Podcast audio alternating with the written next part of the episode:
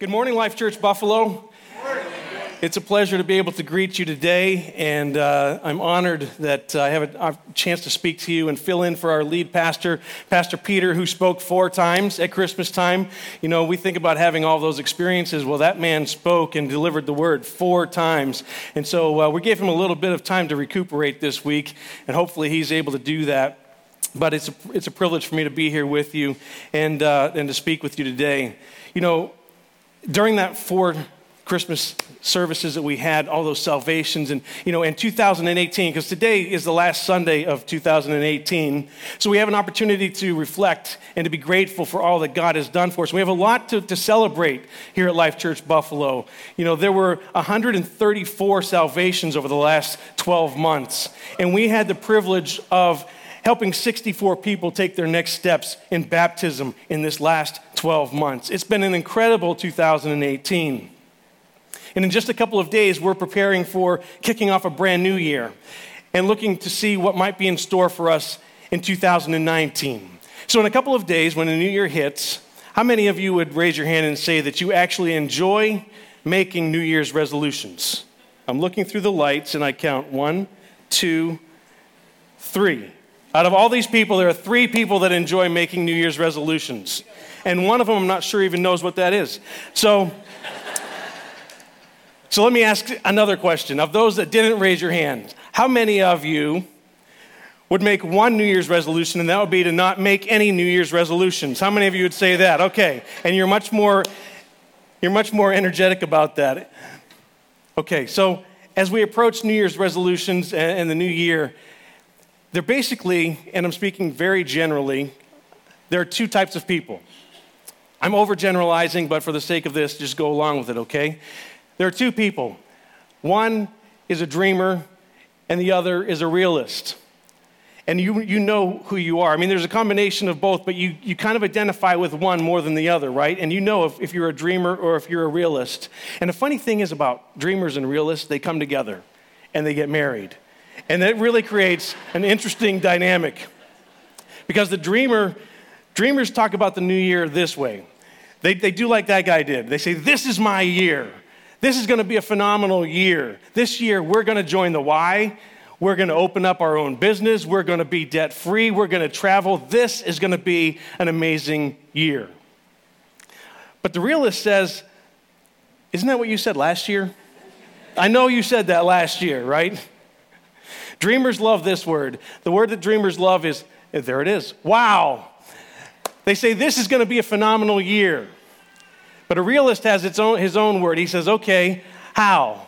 He wants to know how are we going to accomplish all these things that you think are wow. But here's what I want to do. See, dreamers and realists, they simply have a different approach to life. There's nothing right or wrong. There's just a way that we're wired, and, and we're wired to be a little bit more of a dreamer, a little bit more of a realist. But as we approach today's topic, what I'd like to do is whether you're a dreamer or if you're a realist, I want to help to bring us together so that we begin to use and share the same lens. That when we look at life, we use the same lens, whether you're a dreamer or you're a realist. I want you to come away with a question. And, and that question will then bring about an answer that, if you answer it and you hold on to it, is going to be something powerful in your life. And the lens that I want us to, to begin to share is called the lens of possibility. Whether you're a dreamer or if you're a realist, start looking through life through the lens of possibility. And let me talk to each of these separately for a moment. Realist, let me start with you, okay? It's okay to push back a little bit on the dreamer. They really need your question. It's okay for you to question the how and, and get them to start thinking about the process. Your questions are, are beneficial. But be really, really careful not to become a pessimist. Because the pessimist starts to think that nothing good is going to happen. And if they do experience some benefit or something good, then the next thing they do is they, they focus on the flaws or they criticize how, what wasn't excellently pulled off. One of my favorite scenes in Christmas Vacation, and if you don't know the movie, so Clark Griswold has this dream of providing the perfect family Christmas. And a part of his dream includes lighting his house. And so he begins the, the, the, task of day and night, day and night, putting these lights all over his house, trying to get them attached. And chaos ensues, of course. And, and he's got the trouble of trying to get power to the lights. And, and he thinks he's got them lit, and he doesn't. He's frustrated. And finally, the lights come on. And the whole family just pours out of pours out of the house onto the lawn. I mean, the, the house is lit up so much you can see it for miles. I think that they, can see it from space, right? And so Clark goes along, and I have some pictures that go along with this story if you can catch up with me. But he comes to each one of the people. So this is him getting the, the house lit up, and then the next one shows the house and how it's lit, right? He's all excited about it. But he goes to each one of the family members that are out there admiring his house, and he goes to each one and he says to them, This is for you, specifically for you. I hope that this makes your holiday just a little bit sweeter, a little bit nicer. And he finally gets to this man. This is his father in law, and his name is Art. And Art is looking at the house, all ablaze with all these lights. And all he can muster for a comment is, The little lights are not twinkling, Clark. And Clark looks at him and goes, I know Art, and thanks for noticing, right? Art is the ultimate pessimist. He sees this house full of lights, but he knows they're supposed to be blinking, and he only can see what isn't there. So, realist, it's okay to be real, but don't become Art, okay? Let's look through the light, the let's look at life through the lens of possibility. Dreamers, it's okay to dream. It's actually more than okay. We encourage you to dream. We need you to dream. But what's not okay is to keep it as an illusion. Okay, you need to help the realist in your life to find a way that it's possible. listen, the dream itself is not the goal. Okay? You have to discover, and I'm sure that you can create one or two or three steps to, to make this reality. Dreamers, you have to have a plan. And the realist in your life is willing to come alongside you and help you to, to formulate that plan. But, realist, listen, as you're being real, and as you're asking about steps and plans, I want to encourage you also don't become paralyzed in the planning process. You don't have to know steps all the way from the beginning to the end in order to take the initial step. Realists and dreamers. Realists and dreamers actually work very, very well together if they do this one thing. They work best together when they believe in the power of possibility. Because the power of possibility Possibility fuels potential. Possibility fuels potential for a better future, for a better year. Possibility fuels the potential for a better you. And if you look at any breakthrough, whether it's in technology or culture or organizations, you can trace it back to one individual or a small group of people who at some point got together and said, you know what? I really believe that this is possible. And it fueled the potential for what they were called to do. But the opposite is also true. If you don't believe something is possible, you're correct. And both realists and dreamers have the potential for believing that something is impossible. And rather than fueling their dreams, they end up running on fumes. So, whether you're a dreamer or a realist, I want to challenge you today see life through the lens of possibility, seeing things from the perspective of possibility. I want to share with you an example two men who understood this, who got this. Their names are Orville and Wilbur Wright, the Wright brothers. And let me just tell you, these guys had no business trying to figure out how to, how to accomplish sustained manned flight. They had no technical training whatsoever. What they were is bicycle, share, uh, bicycle shop owners and their only hobby was bird watching. They would go outside and observe birds, and they would sketch pictures of the birds that they would see. And one day, while they're drawing a picture, one of the brothers turns to the other and he says, You know, I think that it's possible that we could use the principles and the dynamics that birds have harnessed to create something that will allow man to fly. These guys had no business trying to figure this out. They had no college education, they had no formal technical training, no experience working with anyone other than themselves. They had no friends in high places. they had no financial backing, and they had no government subsidies. They had very little finances of their own.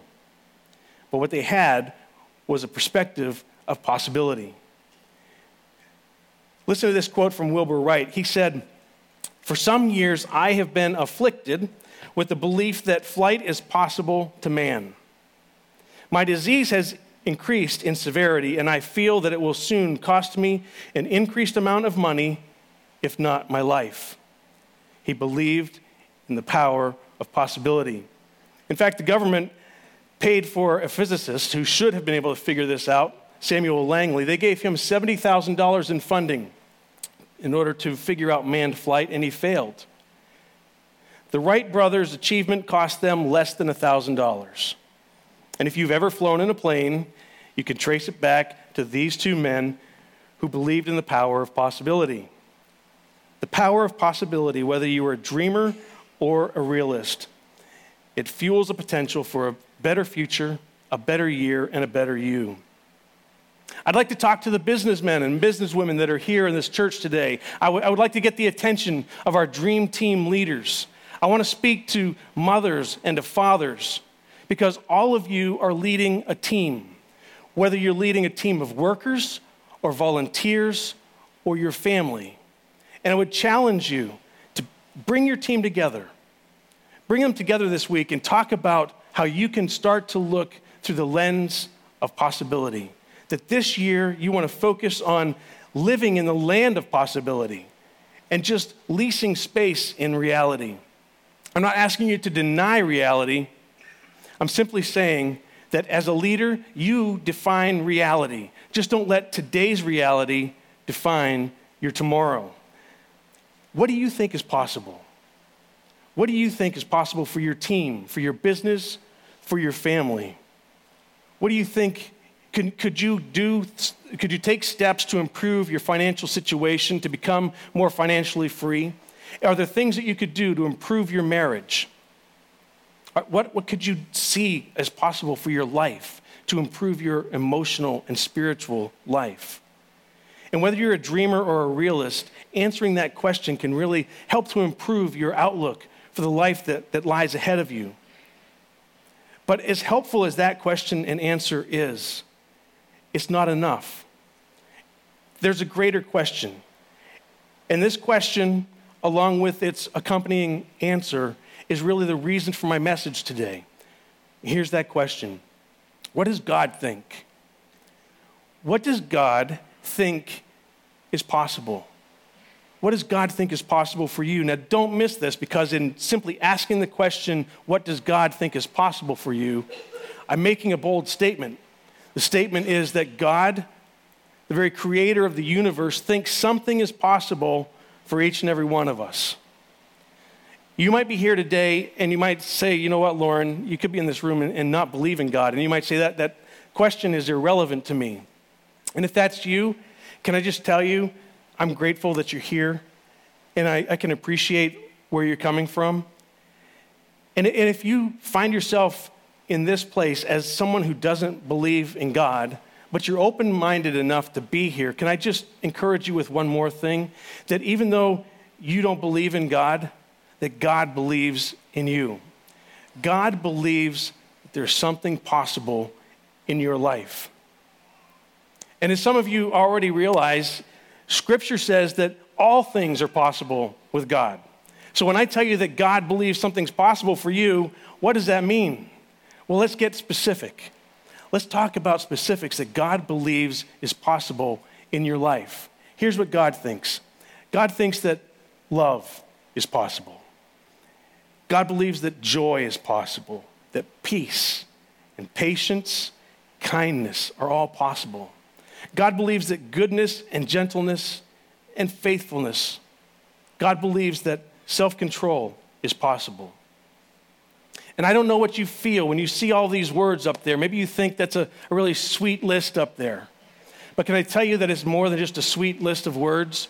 That is really actually just a very, it's a very powerful list of possibilities for your life.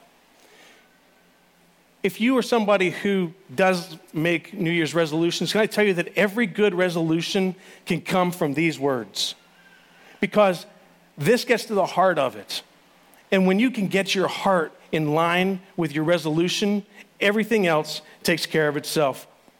For example, maybe your goal is to be better with your finances. Well, God says, okay, then patience is available to you. You have patience to save to make the next big purchase. Or maybe He says, faithfulness is available to you so you can be a better steward of the resources that you have. Maybe you're rocked by addiction. There's an appetite that controls you. God says self control is possible for you. Or maybe, maybe worry and anxiety are just beating you up. God believes that joy and peace are possible for you. Maybe you're just so agitated, you're angry with all the people in your life. Well, God believes that gentleness and kindness is possible for you. This is a staggering list of possibilities for your life. So let me show you and share with you how I know that these are things that God believes for you. The reason I know that this is what God believes for you is because this list actually comes from the New Testament. It comes from a, a book of Galatians.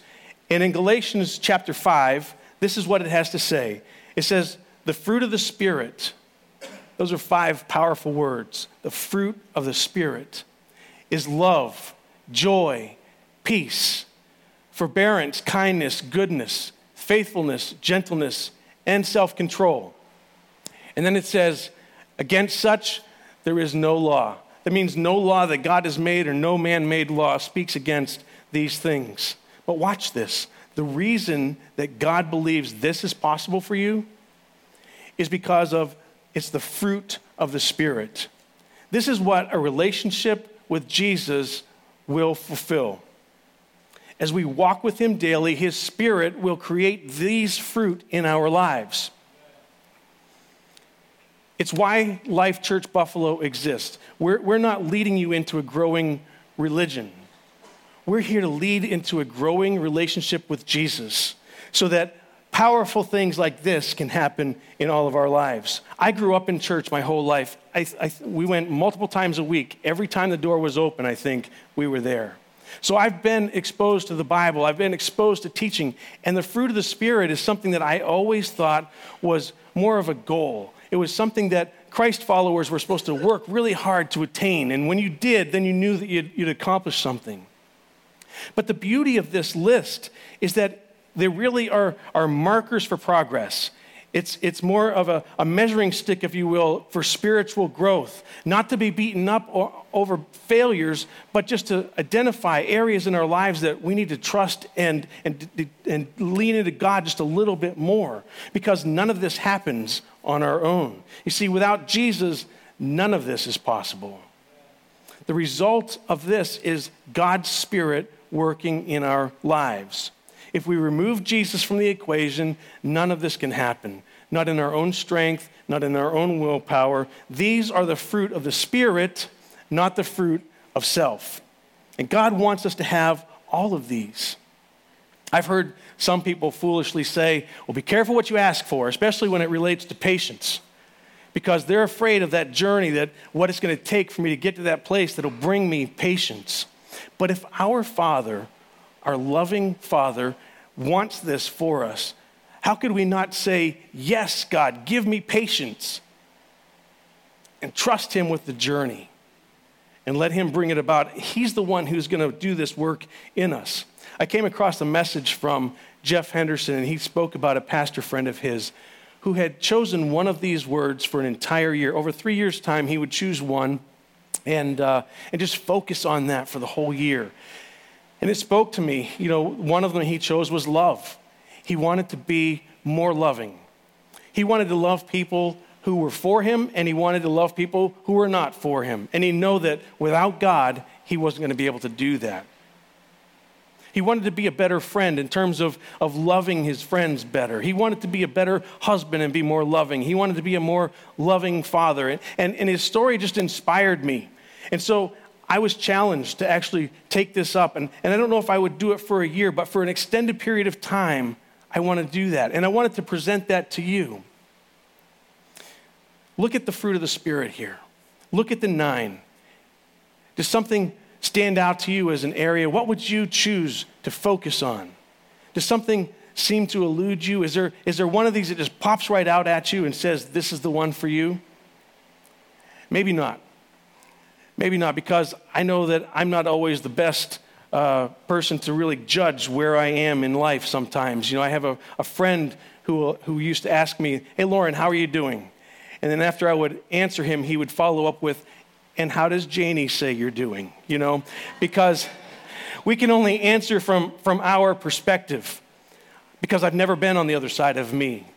You've never been on the other side of you but our friends and our family have a, a unique vantage point. So if you're struggling with what area of the fruit of the Spirit might be best for you to, to focus in on, could I encourage you to, to ask your spouse, or if you're not married, ask a family member and see what they have to say. Now, there's a chance they'll come back with more than one, but if they do, if they do, you say, Look, babe, hang on. Loren said one, okay? We're going to focus on one for now, one at a time. But ask your friends also. And if you have a, a, a, small group, that's a great place to get feedback from. And if you meet with your friends, if you're, you're meeting with your small group this week, I would encourage you to go around the circle and maybe share with one another the fruit of the Spirit that you're going to focus on so you can help to encourage one another and help to keep one another accountable. So, through your family and your friends, you can start to hear a voice that says, This is what we think would be beneficial for you to focus on. But more importantly, ultimately, we want to hear the voice of God. We want to open up and ask God, what area would He want us to focus on? And here's the great news whichever one you choose, whichever one the voices in your relationships communicate to you, whatever one God tells you to do, as you focus on that, you're going to begin to see growth in that one specifically. But guess what? The rest of the fruit will continue to grow as well. You'll start to realize that it's starting to blossom. It might not keep pace, it might grow at a different pace, but you're going to find growth in all of it. But here's what we have to do we have to be desperate enough to depend completely on Jesus like never before, if any of this is going to happen. Because it's not going to happen because you're a really good person. It's not going to happen because you're really smart or you're sharp. It's not going to happen naturally. I, I, experienced this in my own life when I was at the, the darkest point in my life and I needed self control. I had no other options. I clung to Jesus daily and I started to see self control take its hold in my life. And I also witnessed the other fruit of the Spirit beginning to grow as I focused. I became laser focused and dependent on Jesus. And it happened. It happened. Let me ask you this question Does desperation for Jesus mark your spiritual life? Is that reflective of where you are today? Or have you kind of found yourself getting comfortable just going through religious motions? How desperate are you for Jesus today? What do you think is possible? What does God say is possible? Here's the truth. If you're going to go through this, it's going to lead you to an incredible, incredible place. And here's why. Because since Jesus believes this is possible for you, and you take a step in that direction, you're stepping into a life of possibility. As you take a step towards God, He wants this for you. You're stepping into a life that is blessed. So if you're hammered by addiction and right now you need self control, Jesus says it's possible for you, it's available to you. If your relationships are, are broken and there's hatred in your heart, Jesus says there's love that's possible for you. If worry and anxiety are just crushing you, Jesus says peace and joy are possible for you. What does God think is possible for you? God thinks this is possible for you. The fruit of the Spirit is possible for you. So, so choose one. Choose one and let's, let's go on a journey together and let's discover what Jesus will do.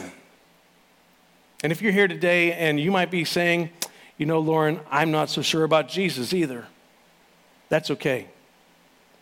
That's okay. We have a great opportunity for those who don't know about Jesus, who have questions, I would encourage you check with one of our guest volunteers. They would love to connect you with, with Starting Point. And then come back because it doesn't matter if you believe in Jesus or not, Jesus believes in you. And Jesus has this possibility for your life. So here's what we're going to do I'm going to ask Kelly to come back and to lead us in a song, a song that will allow us to position ourselves to appreciate our Heavenly Father, to, to acknowledge God as, as our loving Father. Because if we go to God and, and ask this out of fear, out of a place of thinking that we're going to be reprimanded or beat down, we can't accept that. It's going to be difficult to move forward. But when we realize that God wants this for us, our good Father, the giver of good gifts, wants this for us, perhaps in the middle of singing this song, God's Spirit will nudge you and say, Hey, for you, it's patience. And somebody else is singing and they realize, God, you're good to me. I can trust you. I'm going to ask you, where should I focus? And he says to them, Hey, it's love. Somebody else, he says, it's peace. And maybe in that moment, you could start on a pathway of possibility. Would you stand with us? Because I want us to focus and sing and realize that all of this is possible because of the grace and the goodness of our good, good Father.